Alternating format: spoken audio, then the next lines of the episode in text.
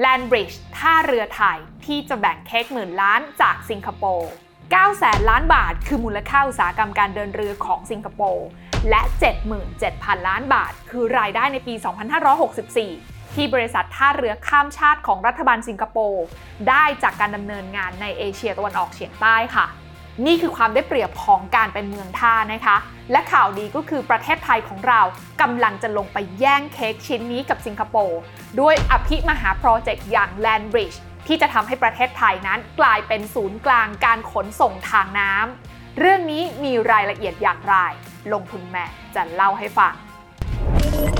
ขอต้อนรับเข้าสู่รายการลงทุนแมนจะเล่าให้ฟัง ตลอดระยะเวลาหลายสิบปีที่ผ่านมาต้องบอกนะคะว่าการขนส่งทางเรือนั้นได้รับความนิยมเป็นอย่างมาก ซึ่งถ้ามาเปรียบเทียบกับรูปแบบของการขนส่งทุกรูปแบบทั่วโลกที่เกิดขึ้นเนี่ยการขนส่งทางเรือนั้นมี Market Share หรือว่ามีส่วนแบ่งการตลาดสูงถึง 80%กันเลยทีเดียวค่ะ หลักๆสำคัญที่ทำให้ใครๆก็นิยมขนส่งทางเรือเนี่ยก็คงเป็นเรื่องของต้นทุนนะคะ ที่บริหารจัดการได้ถูกกว่า แล้วก็ครอบคลุม การขนส่งได้หลากหลายรูปแบบมากกว่า อย่างช่องแคบมาลากาที่อยู่ทางตอนใต้ของมาเลเซียและสิงคโปร์เนี่ยก็ต้องบอกว่าเป็นหนึ่งในเส้นทางการเดินเรือที่สำคัญของโลกเรานะคะ มีปริมาณเรือที่ผ่านเส้นทางนี้ถึงเกือบ 85,000 ลำต่อปีค่ะ โดยมีปริมาณตู้สินค้ากว่า 1 ใน 4 ของปริมาณสินค้าที่ค้าขายทั่วโลกนะคะ ผ่านเส้นทางนี้ และที่สำคัญเนี่ยยังมีแนวโน้มที่จะเพิ่มขึ้นเรื่อยๆ ด้วย ทั้งนี้เนี่ยนะคะต้องบอกว่าความสำเร็จของช่องแคบมาลากาเนี่ยเกิดจากทำเลที่ตั้งที่ถือว่าเป็นจุดเชื่อมต่อระหว่างมหาสมุทรอินเดีย และก็มหาสมุทรแปซิฟิกค่ะ ซึ่งเชื่อมโยงประเทศเศรษฐกิจหลายประเทศเข้าด้วยกัน ทั้งประเทศที่อยู่ทางด้านของมหาสมุทรแปซิฟิก อย่างญี่ปุ่น จีน เกาหลีใต้ และสหรัฐอเมริกา กับกลุ่มประเทศที่อยู่ทางด้านมหาสมุทรอินเดียนะคะ อย่างประเทศในแถบเอเชียใต้ตะวันออกกลางทวีปยุโรปทวีปแอฟริการวมไปถึงอาเซียนของเราด้วยค่ะ ประเด็นก็คือที่ผ่านมานะคะสินค้านำเข้าส่งออกของไทยที่ต้องการแลกเปลี่ยนกับทางประเทศที่อยู่แถบมหาสมุทรอินเดียเนี่ยนะคะจะต้องมีเส้นทางนะคะมาแลกเปลี่ยนสินค้ากันอยู่ที่ช่องแคบมาลากาค่ะ ซึ่งปัญหาส่วนใหญ่เนี่ยมันก็เกิดจากตั้งแต่ต้นทางแล้วนะคะสำหรับเมืองไทยเนี่ยเวลาที่เราจะส่งออกสินค้าหรือนำเข้าสินค้า ส่วนใหญ่แล้วจะต้องมีการตั้งต้นนะคะ มาจากท่าเรือที่กรุงเทพหรือว่าท่าเรือที่แหลมฉบัง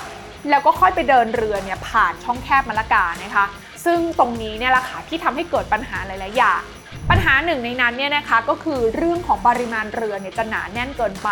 แล้วก็ขยายต่อเติมก็ยากมาก ๆ ด้วยนะคะ นอกจากนั้นเนี่ยระยะทางก็ยังไกลแล้วก็อ้อมด้วย ก็เลยมีค่าใช้จ่ายในการเดินเรือที่ค่อนข้างสูงค่ะ นี่ยังไม่นับสถานการณ์ที่ผิดปกติอย่างเช่น ถ้าวันใดวันหนึ่งช่องแคบมะละกานั้นถูกปิดลง ช่องทางสำรองที่ใช้ได้ตอนนี้ก็คือช่องแคบลอมบอร์ แถวหมู่เกาะบาหลี แล้วก็ช่องแคบสุนดา แถวหมู่เกาะสุมาตราของอินโดนีเซีย ซึ่งก็จะทั้งอ้อมแล้วก็ไกลกว่าเดิมอีกค่ะ และนี่ก็คือเหตุผลสำคัญนะคะของการพัฒนาโครงการท่าเรือ Land Bridge ที่จะเชื่อม2ฝั่งมหาสมุทรนะคะ แล้วก็ทำให้ไทยนั้นกลายเป็นศูนย์กลางการขนส่งทางน้ำในระดับภูมิภาคแทนช่องแคบมะละกา